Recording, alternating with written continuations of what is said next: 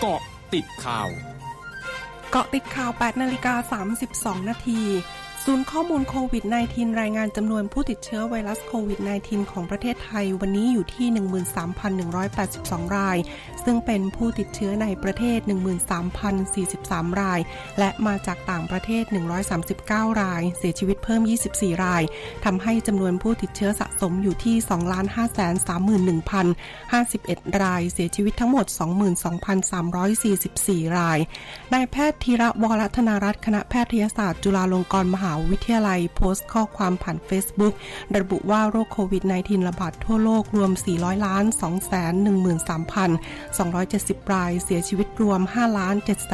784,480 ราย 5 อันดับแรกที่ติดเชื้อสูงสุดคือเยอรมนี บราซิล รัสเซีย สหรัฐ และตุรกีสำหรับไทยซึ่งเป็นหนึ่งในประเทศที่จำเป็นต้องขับเคลื่อนเศรษฐกิจด้วยแรงงาน ปัญหาลองโควิดที่จะเกิดขึ้นเป็นผลกระทบระยะยาวนั้นจำเป็นต้องมีการวางแผนรับมือทั้งในเรื่องระบบการเฝ้าระวัง ติดตาม ดูแลรักษา ผู้ที่ป่วยเป็นรองโควิด และที่สำคัญคือระบบการให้คำปรึกษาแก่ประชาชน รวมถึงองค์กรหน่วยงาน ทั้งภาครัฐเอกชน เพื่อให้สามารถดูแลตนเอง ครอบครัว และเพื่อให้ในายจ้างได้ดูแลลูกจ้าง หรือพนักงานของตนเองได้อย่างถูกต้องเหมาะสม ในเวลาที่ประสบปัญหา สำนักงานสาธารณสุขจังหวัดชลบุรีรายงานสถานการณ์โรคโควิด -19 วันนี้ พบผู้ติดเชื้อรายใหม่จากการตรวจ RT-PCR 641 ราย จากการตรวจ ATK 568 ราย ในจำนวนนี้พบบุคลากรทางการแพทย์ 7 ราย ทั้งนี้ตั้งแต่ปี 2565 มียอดผู้ติดเชื้อสะสม 21,867 ราย รักษาหายเพิ่ม 405 ราย รวมรักษาหายแล้ว 16,786 รายกำลังรักษาอยู่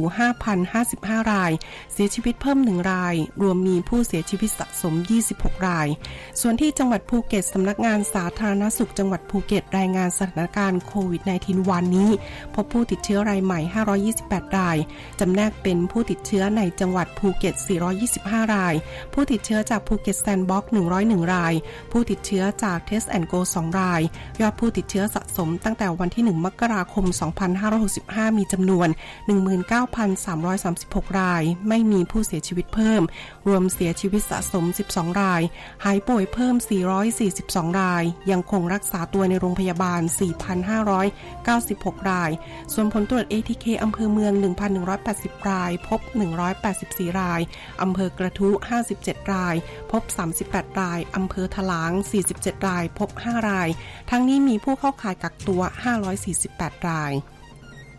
กรมอุตุนิยมวิทยารายงานภาคเหนือตอนบนมีอากาศหนาวเย็นถึงหนาวในตอนเช้า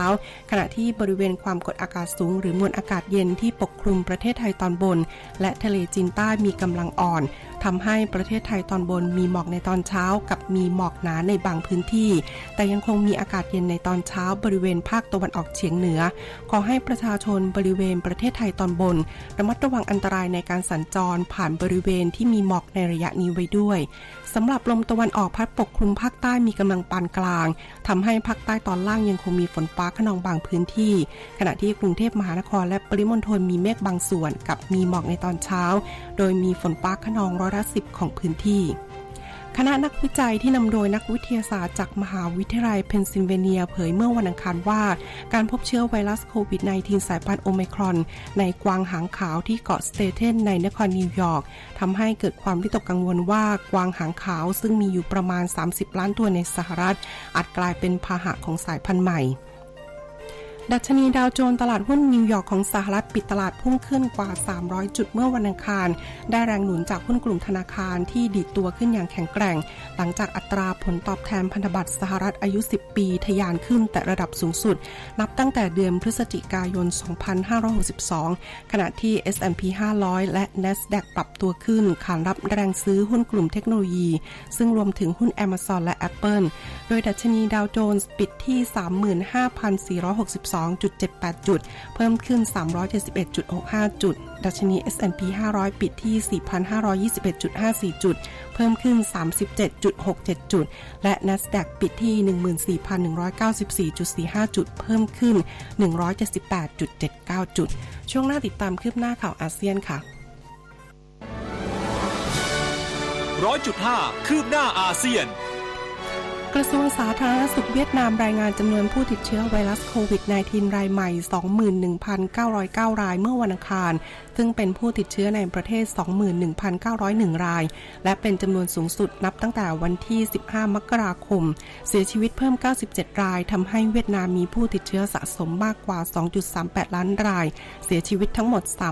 38,521 ราย